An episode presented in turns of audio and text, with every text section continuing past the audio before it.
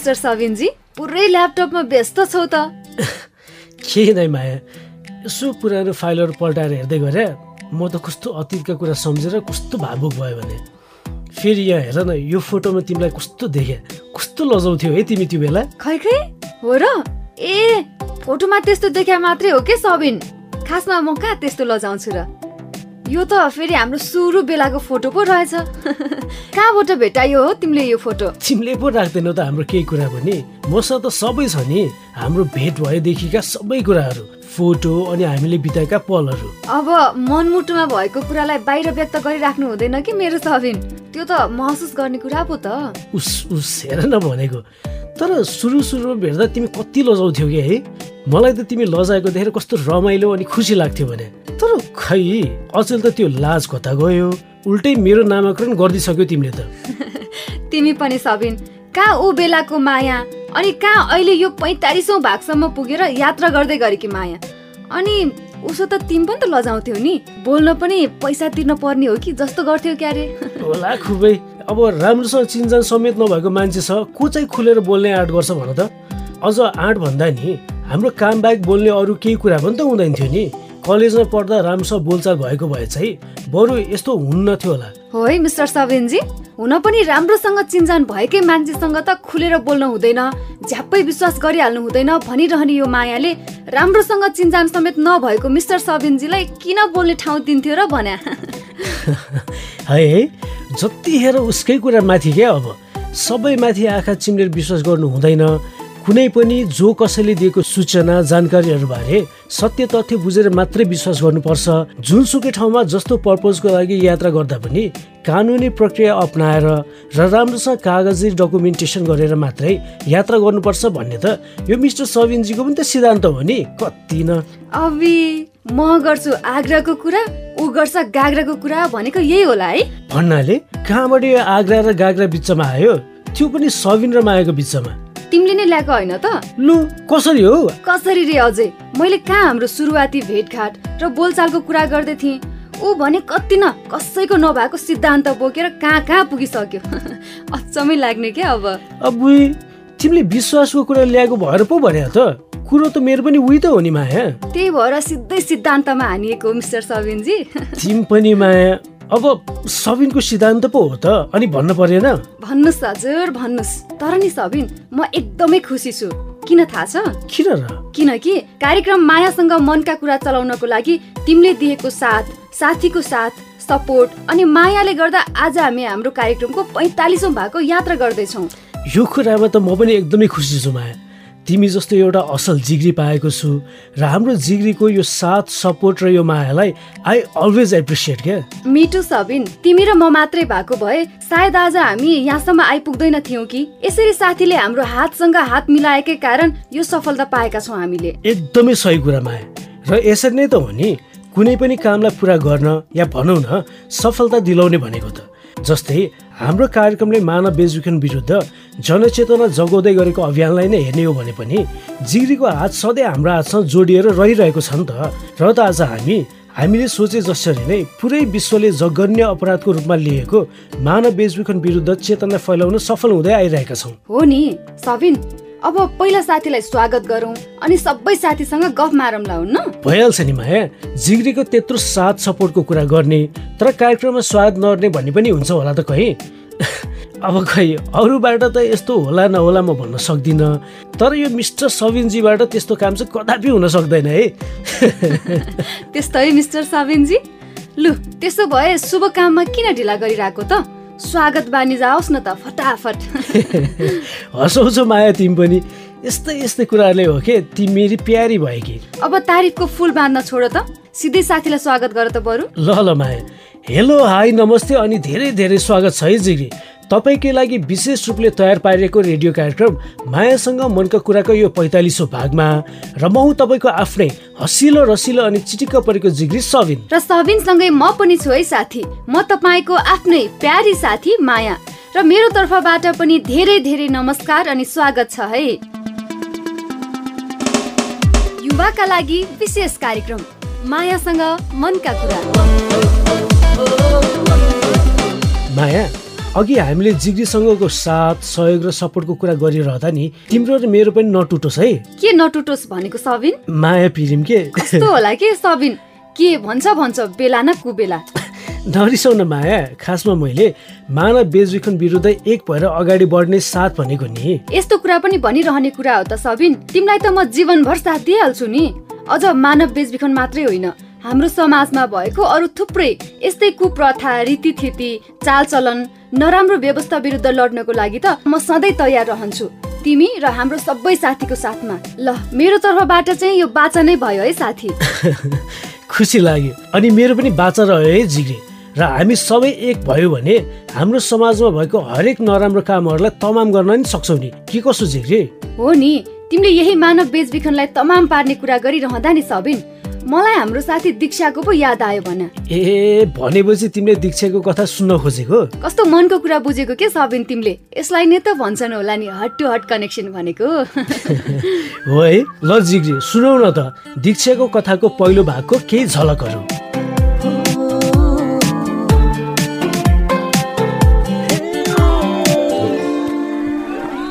ल यता यता सुने ल ल ल ल पखै दिन्छ पख ल ल ल ल सर्ट हान ल। क्विक सटसँगै कालिका माविले दोस्रो सेट जितेर सिधै क्वार्टर फाइनलमा गएको छ। साह्रै राम्रो खेल्नु हुँदो रहेछ। अझ तपाईँले हानेको क्विक सटको त फ्यान नै भएँ म त। तपाईँले त राष्ट्रिय टिमको लागि तयारी गर्नुपर्ने हो। यसको सपना नै हो नि राष्ट्रिय टिममा सेलेक्ट भएर ओलम्पिकमा गोल्ड मेडल लिएर आउने। ए हो र? त्यसो भए म सहयोग गर्न सक्छु नि दीक्षा तपाईँलाई। मेरो राष्ट्रिय टिममा चिनाजानी पनि छ। ओहो दीक्षा हेर त भाग्यले त हामीलाई नै खोज्दै पो आयो त। है सुनेना साँच्चीकै साहसले भनेको जस्तो राष्ट्रिय टिममा सेलेक्ट भयो भने त मेरो ओलम्पिकमा गएर गोल्ड मेडल जित्ने सपना पनि पुरा हुन्छ। जिन्दगीमा आफैमा सिप र क्षमताले भरिपूर्ण मात्रै हुनुपर्छ। साथ र सहयोग दिन्छु माया गर्छु भन्ने मान्छे त हरेक बाटो र गल्ली गल्लीमा भेटिन्छन् है माया। तर हाम्रो यस्तै कुराहरूको पछि परेर तस्करले कतिखेर कसरी हामीलाई फसाउने हो पत्तो पाउँदैनौ हामीले। सिप र क्षमता मात्रै भएर भयो त दीक्षाको चर्चित खेलाडी बन्ने सपना। ल मैले कुरा सकाउने पाएको छैन। कस्तो बिचमै बिना कारण हाँस्या के सबिन? ल ल ल एकैछिन है त। सुनेना पखाइ म लिन्छु यो बल। यता यता पास कर दीक्षा क्विक सट बनाए ल हान ये hip hip hurray hip hip hurray यो जित कसको कालिका टार माविको यो जित कसको कालिका टार माविको ए साहसले पो फोन गर्यो त? फोन उठाउनु पर्यो। हेलो साहस सर नमस्कार। नमस्कार दीक्षा। तर मलाई सर नबनाऊ भनेको होइन मैले। अँ हो सरी सर। फेरि सर। ल ल अब म भन्दिनँ। अनि किन फोन गर्नुभएको नि? खासमा नि दीक्षा। पहिलोचोटि तिमीलाई भलिबल टुर्नामेन्टमा देख्दा नै मेरो मनले तिमीलाई आफ्नो मानिसकेको थियो। तर भन्ने आँटै गर्न सकिरहेको थिइनँ। तिम्रो बोली तिम्रो आवाज तिम्रो कुरा गर्ने शैली अनि तिम्रा ती निश्चल भावना र व्यवहारले मलाई मोहनी नै लगाएको छ Diksha. I love you Diksha and I really do के तिमी मेरो गर्लफ्रेन्ड बन्छौ? Sorry Sahas sir. म तपाईँलाई माया गर्दिनँ। म मेरो लक्ष्य प्राप्त नगरेसम्म यस्तो कुराको पछाडि लाग्दिनँ। आइएम सरी म तपाईँको प्रस्ताव स्वीकार्न सक्दिनँ। साहसले प्रपोज गरेको सुन्न खसखस भएको रहेछ र पो मेरो कुरा बिचमै काटेर हाँसेको रहेछ यो मान्छे। त्यस्तो त होइन है माया। तर सबिन त्यो साहस साँच्चै खराब मान्छे है। चिनजान भएको धेरै पनि भएको छैन। एकैचोटि सपना पुरा गरिदिन्छु भन्दै प्रपोज नै गरेको थियो। तर साह्रै खुसीको कुरा।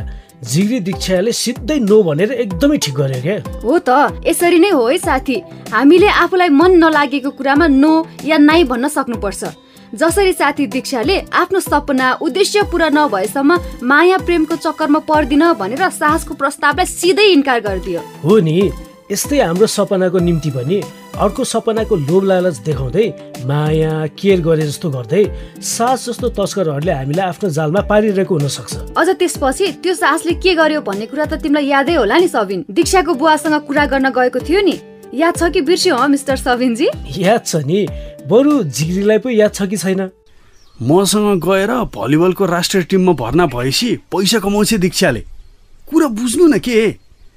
बरु तपाईँलाई घर खर्च पनि हुन्छ। अलिकति पैसा अब अहिले नै राखिहाल्नु है। ल राख्नु त। है? राख्नु न है? तपाईँकै पैसा हो ल राख्नु। फेरि अहिले यो बिहे चाहिँ बिहे गरेको जस्तो मात्रै गरौँ गाउँलेहरूको अगाडि। पछि सत्य कुरा भनिदिउँला कि दीक्षाको सपना पुरा गर्नको लागि हामीले यस्तो गरेको हो भनेर। कुरा बुझ्नुभयो नि। अब यस्तो गरेर मेरो छोरीको भाग्य बन्छ भने चाहिँ मेरो सहमति छ। नाइके बुवा म अहिले नै बिहे गर्दिनँ के? कस्तो कुरा नबुझ्नु भएको तपाईँले? अब सास बाबुले तेरै भलाइको लागि भन्नुभएको त हो नि दीक्षा। फेरि साँच्चीकैको बिहे कहाँ गर्न लागेको र? गाउँलेहरूको मन बुझाउनको लागि मात्र बिहेको नाटक गर्न लागेको। जे भए पनि मेरो राष्ट्रिय खेलाडी बन्ने सपना पुरा नभएसम्म त म बिहे गर्दै गर्दिनँ। तपाईँ जेसुकै भन्नुहोस्।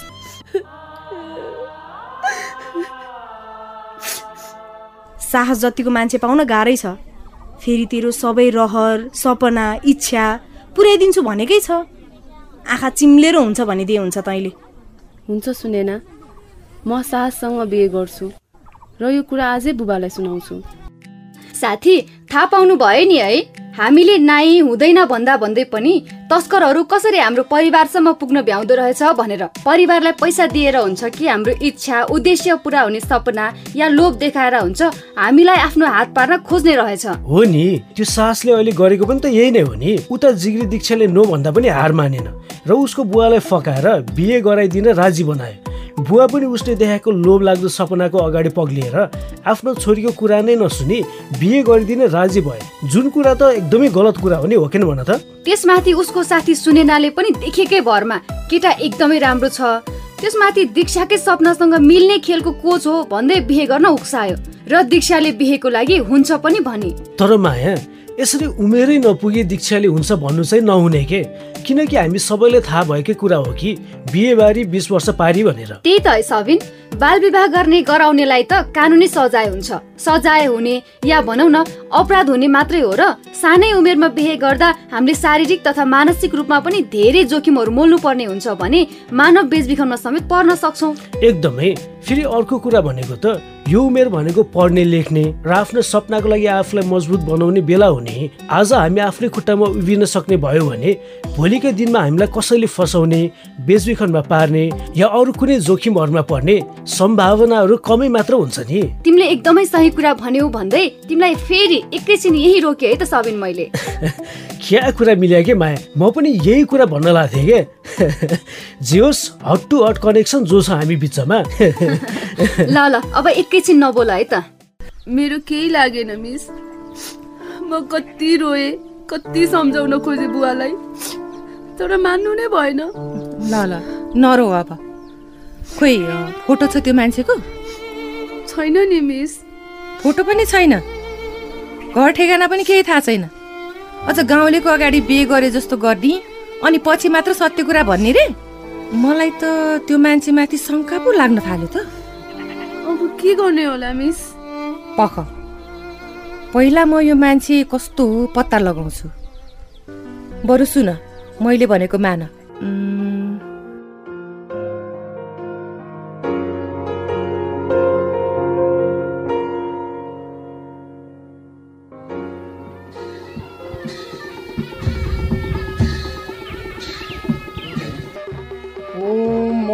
भवान विष्णु मङ्गलं गरुध्वज मङ्गलं पुण्डरीकाच मङ्गलाय तनहरि। पर्खनुहोस् पण्डित बाजे। राधा मिस के के भएर किन बिहे रोक्दै हुनुहुन्छ? इन्सपेक्टर साहब यही हो सास भन्ने मान्छे जसको असली नाम राजन हो। होइन? के भनेको के भनेको मिसले? मलाई किन समातेको मैले के गरेको छु र? ए के गरेको छु? अब खोरमा गएर जाकेपछि थाहा हुन्छ के गरेको थियो भने। सुन्नुहोस् है सबैले। पहिला केटीलाई प्रेममा फसाउने बिहेको नाटक गर्ने अनि लगेर बेचिदिने मान्छे राजन हो यो। अनि तपाईँ के भएको नि? तपाईँलाई पनि जेलमा हाल्नुपर्ने। यसरी करकापमा पारेर उमेरै नपुगी बिहे गराउने र गर्ने व्यक्तिलाई कानुनी सजाय लाग्छ। अझ पैसाको मोहमा आफ्नै छोरी बेच्न खोज्ने? मैले त मेरो छोरीको भविष्य राम्रो हुन्छ भनेर मात्र बिहे गराइदिन लागेको हो इन्सपेक्टर साहब। सरी दीक्षा केही छैन सुनेना। मैले पनि त गलत निर्णय लिएँ नि। तैँले र बुवाले कर गर्दा मैले नमानेको भए आज यो दिन नै देख्नु पर्दैन थियो।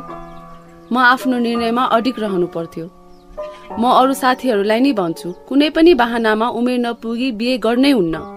उमेर पुगेर बिहे गर्दा पनि अर्काको आग्रह वा करकापमा होइन आफ्नै योजना र निर्णयमा बिहे गर्नुपर्छ।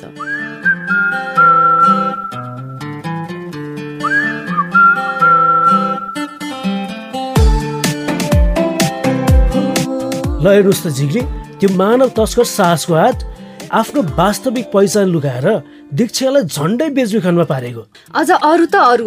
भलिबलको कोच बनेर स्कुलमा आउन सक्ने आँट हेर न सबिन साहसको। यहीँबाट बुझ्न सकिन्छ कि मानव तस्कर गर्नेहरू हामीलाई उनीहरूको जालमा पार्नको लागि जस्तो सुकै। हामीलाई प्रभाव पार्न सक्ने भनौँ न भेष या भनौँ न रूप धारण गरेर पनि आउन सक्ने रहेछ नि। हो नि माया। त्यसैले झिग्री कोही कसैमाथि विश्वास गर्नु अघि राम्रोसँग सोच विचार गरेर वास्तविकता बुझेर मात्रै आफ्नो कदम अगाडि बढाउनु होला। सास जस्तो मान्छे हाम्रो चारैतिर बसिरहेको हुन सक्छन् र यसरी नचिनेको मान्छे मात्र होइन कि चिनेकै हाम्रै आफ्ना भित्र पनि तस्करहरू हुन सक्छन् है। एकदमै। र बिहे जस्तो जिन्दगीको महत्त्वपूर्ण निर्णयहरू लिँदै गर्दा हरेक पाटोहरू राम्रोसँग केलाउनु होला र बिहे बारे बिस वर्ष पारी भन्ने कुरा कहिले नबिर्सिनु होला। किनभने अरू जे जस्तो भए पनि हामीले हाम्रो आफ्नो सुरक्षालाई सबैभन्दा अगाडि राख्नुपर्छ। हामी सुरक्षित रह्यौँ भने मात्रै। हामी आफै सुरक्षित रह्यो भने मात्रै सबै काम या सपनाहरू सोचे जसरी पुरा गर्न सकिन्छ भन्ने लाग्छ भन्दै मलाई यति बेला जिग्रीको कुरा सुन्न मन लाग्यो के माया? किनभने उहाँहरूले ठ्याक्कै अघि तिमीले भने जस्तै आफ्नो सपना आकाङ्क्षा उद्देश्य पुरा गर्दा आफ्नो सुरक्षा किन महत्त्वपूर्ण हुन्छ भन्ने विषयमा आफ्नो विचार राख्नु भएको छ क्या? बोल्दा बोल्दै कुरा काटेर बोल्यो र पनि राम्रै कुरा भन्यो र मात्रै नत्र मैले जानेको थिएँ। कुरा काट्ने मान्छे। ल ल बजाइहाल त। साथीको विचार हामी पनि सुनौँ न। है माया धन्न बच्चे म। जिग्री तपाईँ पनि सुन्नुहोस् है त।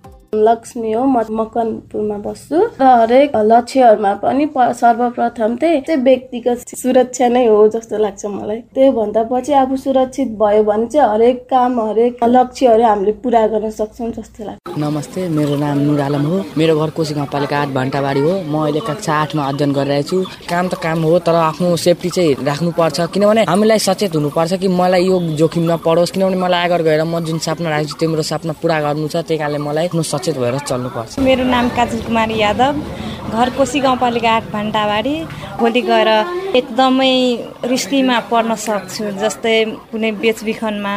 त्यही भएर आफ्नो सेफ्टी चाहिँ अप्नाएर ध्यान दिएर आफ्नो कर्तव्य लक्ष्य पुरा गर्ने। नमस्कार मेरो नाम दिपावली। म डुरा गाउँपालिका पाँचबाट। आफ्नो लक्ष्य र सपना पुरा गर्नको लागि विभिन्न जोखिमहरू भोग्नु पर्छ त्यसले गर्दा पनि हामीले सुरक्षित गरेर अगाडि बढ्न यसको सुरक्षा गर्नको लागि र आत्मबल बढाउनको लागि। नमस्ते मेरो नाम निमराज खड्का। म डुडुवा गाउँपालिका वार्ड नम्बर चार। महत्वाकांक्षी लक्ष्यहरू पुरा गर्दा धेरै सचेत हुन जरुरी छ। नमस्कार मेरो नाम निशा थापा। म हेटौँडा मकनपुरमा बस्छु। समस्याहरूबाट बच्न होस् या कुनै पनि सेक्टरमा जुन सेक्टरमा काम गर्दाखेरि पनि हामीलाई धेरै अप्ठ्यारोहरू आइपर्छ। त्यसको समाधानको लागि पनि या समस्याहरूबाट बच्नको लागि पनि व्यक्तिगत सुरक्षा एकदमै महत्त्वपूर्ण हो।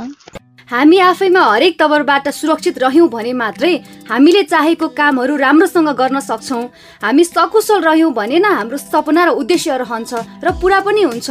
त्यसकारण म पनि मेरो इच्छा आकाङ्क्षा भन्दा पनि पहिला आफ्नो सुरक्षालाई पहिलो प्राथमिकता दिन्छु भनेर यति मजाले आफ्नो विचार हामी र हाम्रो सबै साथीसँग बाँड्नु भएकोमा बाँके मकवानपुर र सुनसरीका सबै साथीलाई र उहाँहरूको आवाजलाई हामीसम्म पुर्याउन सहयोग गर्नुहुने हाम्रो सामुदायिक सञ्चारकर्मी साथीहरू निर्जला रोशनी र सुम्रिमालाई पनि धेरै धेरै धन्यवाद। र झिग्री तपाईँ सबैजना कार्यक्रम मायासँग मनका कुराको जिग्री हुनुहुन्छ। त्यसैले पनि हामीलाई पूर्ण विश्वास छ कि हामीले तपाईँसँग गरेको कुनै पनि जनचेतनाका कुराहरू बिर्सिनु भएको छैन र आफ्नो जीवनमा लागू पनि गरिराख्नु भएको होला भन्ने। होइन त माया? हो नि यो कुरामा त म सयमा सय प्रतिशत नै सहमत छु सबिन। आखिर विश्वासको कुरा पो त। मायाले आफ्नो साथीमाथि विश्वास नगर्ने भन्ने त कदापि हुनै सक्दैन। किन थाहा छ? किन भन्ने त यो मिस्टर सबिनजीलाई पनि थाहा छ नि। त्यही पनि भन त। तिम्रो ओपिनियन पनि सुनिहालौ न। मैले भन्दा नि यो प्रमाणले सबै कुरा बताउँछ अब तिमीलाई। साथी तपाईँको आफ्नै कुरा हो। सुनौ है त एकैछिन। नमस्कार म सुनसरी बडा क्षेत्र नगरपालिकाबाट लक्ष्मी परियार। म मायासँग मनका कुरा कार्यक्रमको रेगुलर दर्शक हो। मैले चाहिँ रेडियोमा सुन्न नपाए पनि फेसबुकमा चाहिँ दिनाउ सुन्ने गर्छु। म पनि एक सामाजिक अभियन्ता हो। बडा क्षेत्र नगरपालिकामा लगभग चालिसजना अभियन्ताहरू हुनुहुन्छ। उहाँ अभियन्ताहरू सबैजनाले चाहिँ यो कार्यक्रमहरू सुन्नुहुन्छ। हाम्रो फेसबुक ग्रुप छ। त्यो ग्रुपमा चाहिँ हामी उहाँहरूले काहीँबाट सुन्न बिर्सिनु भयो भने पनि हामी त्यो पेजको लिङ्क चाहिँ उहाँहरूलाई हालिदिने गर्छौँ। त्यहाँ अन्य ठाउँहरूमा भयो भने पनि एकदमै धेरै प्रभावकारी हुन्छ किनभने यसलाई रोकथाम गर्नको लागि यो कार्यक्रमले धेरै नै जनचेतना फैलाइएको छ र अझै धेरै मलाई चाहिँ जिम्मेवारी बहन बनाएको छ। म माधव गौतम मनरी चार मसिने श्री पशुपतिनाथ माध्यमिक विद्यालयको व्यवस्था समितिको अध्यक्ष मकनपुर जिल्ला। अहिलेको युवाहरूमा चाहिँ बढ्दो वैदेशिक आकर्षणका कुराहरूदेखि लिएर अनि यो विद्यालय उमेरका भाइ बहिनीहरूमा पनि अब अर्काले लगाएको लाउनु मन लाग्ने खाएको खानु मन लाग्ने अरूले गरेको गर्न मन लाग्ने जुनको भोलिका त्यसका असर चाहिँ नकारात्मक छन्। उनीहरूलाई कुन कुन बुझाइमा त्यो नहुँदा नहुँदै देखा सिकेमा लोभमा लले फकाइमा गर्दा भोलि जीवन त जोखिममा पर्छ नै। त्यस कारणले उनीहरूको उमेर अनुसारको चाहिँ उनीहरूलाई यो ज्ञान सिप शिक्षा दिएर जुन नाटक मार्फत यो गरि गरिएको छ त्यो एकदमै प्रभावकारी छ। अब आगामी दिनमा पनि प्रभावकारी खालका ज्ञान सिपका कुराहरू नाटक लगायतका व्यावहारिक कुराहरूबाट उनीहरूलाई चाहिँ आफ्नो पढाइ लेखाइ बढाइ नै भविष्य सुनित हुन्छ। आफ्नै क्षमतामा आफ्नै परिश्रममा र देखेका कुराहरूलाई मात्रै विश्वास गर्नुपर्छ भन्ने खालको जुन उत्प्रेरणा दिन्छ यसले नै भोलि यिनीहरूको भविष्य सुनिश्चित छ। नमस्कार म गोमा कुलुङ। हाल महेन्द्र बहुमुखी क्याम्पस धरानमा बिए थर्ड इयरमा अध्ययनरत। दस्तावेजीकरण चाहिँ मलाई साह्रै चित्त बुझेको विषय हो। ठोस प्रमाणहरू नहुँदा चाहिँ कतिपय केसहरू त्यत्तिकै रहन्छन्। त्यसको भुक्तभोगी म पनि हो। मैले पनि त्यस प्रमाणहरू नराख्दाखेरि मैले केसहरू गर्न सकिनँ। यसको जालो चाहिँ अशिक्षितमा मात्र नभएर पढे लेखेका व्यक्तिहरू पनि फसिरहेको हुन्छन्। फेसबुकमा नै जतिखेर आफूले भ्यायो त्यो बेला सुन्न पाइन्छ। नमस्ते सेवा। म विशाल नाल्बो। चाहिँ धरानमा बसिरहेछु। मैले के चाहिँ राम्रो लाग्यो भन्दाखेरि मलाई कार्यक्रमले उठाएको है जुन चाहिँ विषय छ नि मानव बेच विखनको त्यो चाहिँ एकदमै धेरै कार्यक्रमको बलियो पक्ष लाग्यो मैले चाहिँ के सोचेँ भने यो कार्यक्रम सुनिसकेपछि कहीँ न कहीँ म चाहिँ अलिकति यी कुराहरूबाट अलिक अनभिज्ञ थिएँ कि होइन? जानकार थिइनँ कि अब आइन्दा चाहिँ अब उपरान्त चाहिँ होइन यस्ता कुराहरू चाल पाएँ भने मैले छिटोभन्दा छिटो सम्बन्धित निकायमा यस्ता कुराहरू मैले पुर्याउनु पर्छ चाहिँ त्यस्तो लागेको खास। हामीले मैले समाजले होइन यी कुरालाई तत्कालै उहाँहरूसँग सामु पुर्याउनु पर्छ भन्ने लागेको छ। नमस्कार म अञ्जना छेत्री धरानबाट जब लाइक कमेन्ट सेयर सब्सक्राइबहरू गरेर सुन्न थालेको त्यस पछाडि चाहिँ पाँच छवटा प्रोग्रामहरू भयो होला लगातार सुनिरहेको छु। मानव बेचबिखन त्यसले चाहिँ अलिक नेपालको समसामयिक सन्दर्भलाई सबै समेटेको र अहिलेको देशको विषम परिस्थितिलाई समेटेको हुनाले त्यो मानव बेचबिखनसँग सम्बन्धित कार्यक्रम चाहिँ अलिक मन छुने खालको त्यहाँको कन्टेन्टहरू पनि राम्रो थियो अनि त्यहाँ लाएको कथाहरू पनि। नमस्ते मेरो नाम चाहिँ अनिता प्रजा हो। म मकवानपुर जिल्लामा बस नसुनेको कुराहरू पनि सुन्न पाएँ। त्यस्तै अब मानव बेचबिखन यसरी हुँदो रहेछ विदेशहरू जाँदाखेरि पनि अब त्यस्तै बेचिँदो रहेछ भनेर सुन्न पाएँ। राम्रो कुराहरू सुन्न पाउँछौँ। गाउँको समाजहरूलाई भन्न चाहन्छु किनकि उहाँहरू पनि विदेश गएर त्यस्तो समस्यामा नपरोस् भनेर सल्लाह सुझाव दिन चाहन्छु। मैले सुने अनुसार आशा गौतम म हेटवटा सोह्रबाट। मलाई चाहिँ मायासँग मनका कुरा एकदमै राम्रो लाग्छ यो रेडियो कार्यक्रम। मलाई लाग्छ सबै धेरै युवाहरूले रुचाउनु भएको कार्यक्रम हो यो। विशेष गरेर युवाहरूलाई गरेर कार्यक्रम बनाइराखेको छ।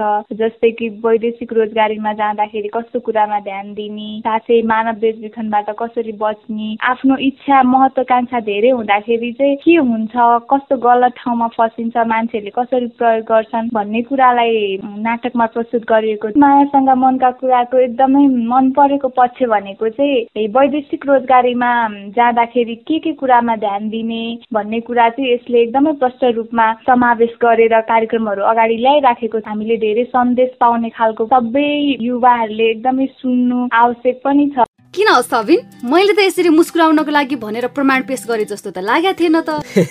माया जिग्रीको कुरै यस्तै छ त। जस भित्री मनदेखि नै खुसी भयो क्या म त आज? आज मात्रै? सधैँ हुन्छु रहन्छु तर आज अझै धेरै भन्न खोजेको क्या माया? हो है म पनि असाध्यै खुसी छु सबिन। हाम्रो कार्यक्रमलाई यति धेरै माया गरेर हामीले दिन खोजेको सन्देशहरूबारे यति धेरै गहिरिएर विचार गर्नुहुँदो रहेछ। साथै कति साथीले त जीवनमा लागू गर्ने कुरा पनि गर्नुभयो नि है। हो त अझ हेर न माया। मानव बेचबिखनबारे राम्रोसँग बुझ्ने मौका पाएँ। वैदेशिक रोजगारीमा जाँदा धेरै कुराहरूमा ख्याल गर्नुपर्ने रहेछ। कहीँ जाँदा वा जे काम गर्दा पनि कागजी प्रमाण या भनौँ न सबै कुराहरूको दस्तावेजीकरण महत्त्वपूर्ण हुने रहेछ। आफ्नो उच्च आकाङ्क्षा उद्देश्य सपनाको पछि नलागेर हरेक कुराहरूको सोच विचार गरेर मात्रै आफ्नो कदम चाल्नुपर्ने रहेछ भन्ने लगायतका थुप्रै कुराहरू यो कार्यक्रमबाट जानेको छु र मैले जानेका यी जनचेतनाका कुराहरू म मेरो गाउँटोलमा सबैलाई सुनाउँछु र मानव बेचबिखनका त्यस्तो कुनै घटनाहरू हुँदै गरेको थाहा पाएँ भने तुरुन्त सम्बन्धित निकायमा खबर गर्छु भन्दै आफ्ना कुराहरू हामीसँग बाँडिदिनु भएकोमा र मायासँग मनका कुरा रेडियो कार्यक्रमलाई माया गरिदिनु भएकोमा धेरै धेरै धन्यवाद छ यस सबै जिग्रीलाई। साथै मानव बेचबिखनका अपराधहरूलाई निर्मूल पार्न हामी सबै यसरी नै एकजुट हुन आवश्यक छ। र त्यसको लागि तपाईँको यो साथ सपोर्ट र मायाको निरन्तरता सधैँ रहिरहोस् पनि भन्न चाहन्छौ। ताकि यस्ता विकृतिहरू विरुद्ध अझै हामीले हातेमालो गर्दै तपाईँ हामी जस्ता अरू धेरै युवा तथा समाजका सबैलाई जागरुक र सचेत बनाउन सकौँ। र आफूसँगै हरेक निकाय तहका व्यक्तिलाई पनि जिम्मेवार बनाएर मानव बेचबिखन विरुद्ध लागि परौँ र मानव बेचबिखन निर्मूल पारौँ। युवाका लागि विशेष कार्यक्रम मायासँग मनका कुरामा आफ्नो विचार प्रतिक्रिया सल्लाह सुझाव समस्या जिज्ञासा रेकर्ड गराउन चाहनुहुन्छ भने एनटिसी प्रयोग गर्ने साथीका लागि सोह्र साठी शून्य एक छत्तिस छ सय छैसठी र एनसेल प्रयोग गर्ने साथीका लागि अन्ठानब्बे शून्य पन्ध्र एकात्तर चार सय चौवालिस। हो यी नम्बरहरूमा आफ्ना कुरा सित्तैमा रेकर्ड गराउन सक्नुहुन्छ है। त्यसै गरी फेसबुक पेज मार्फत आफ्ना कुरा हामीसँग बाँड्न चाहनुहुन्छ भने हाम्रो Facebook page W W W dot Facebook dot com slash मायासँग मनका कुरामा गएर लाइक गरेर पनि आफ्ना प्रतिक्रियाहरू लेखेर पठाउन सक्नुहुन्छ है।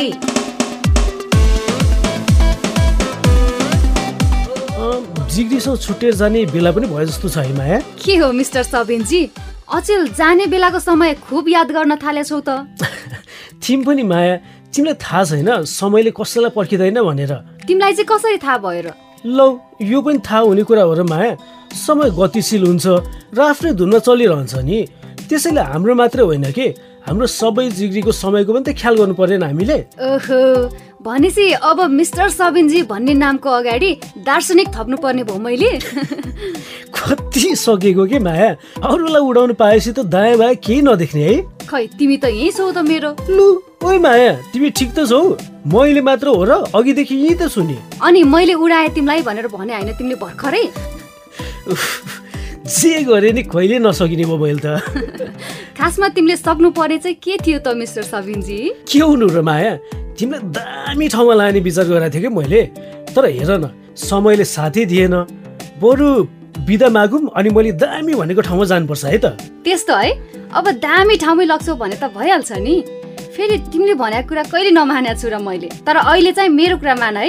र यहाँ नोटमा लेखेको छ नि सबिन मैले एक लाइन पढेपछि तिमीले अर्को लाइन पढ है त। ए ल ल ल हुन्छ हुन्छ। पढ न त। ओके साथी यो चाहिँ तपाईँ हामी सबैजना मानव बेचबिखनबाट बस्ने मन्त्र है त। ल सबिन रेडी छौ नि? अँ छु नि माया। बरु छिटो गर न। ल है त। बेचबिखन र ओसार पसारको जोखिम हामी सबैलाई छ। त्यसैले सधैँ सतर्क रहौँ। मानव बेचबिखन रोक्ने काम हुँदैन हतारमा। सुरक्षित रोकथाम विधि अप्नाउ बेलैमा। बेचबिखनको बजार मात्र होइन सीमा पार। हामी सबैको जिम्मेवारी मानव बेचबिखन विरुद्धको खबरदारी। आकाङ्क्षा र रोजगारी दुवै सुरक्षित हुनुपर्छ खुबै। आफ्नो सुरक्षा मेरो सबैभन्दा पहिलो प्राथमिकता हो चाहे त्यो अफलाइन सञ्चारमा होस् या सामाजिक सञ्जाल प्रयोगमा। ल धन्यवाद है दार्शनिक मिस्टर सबिनजी भन न भन मेरो पनि पालो आउँछ नि। ल ल आजलाई बिदा माग है त। तिमीले भनेको कुरा एकदमै ठिक हो क्या? हामी सबैले समयसँग चल्न सक्नुपर्छ।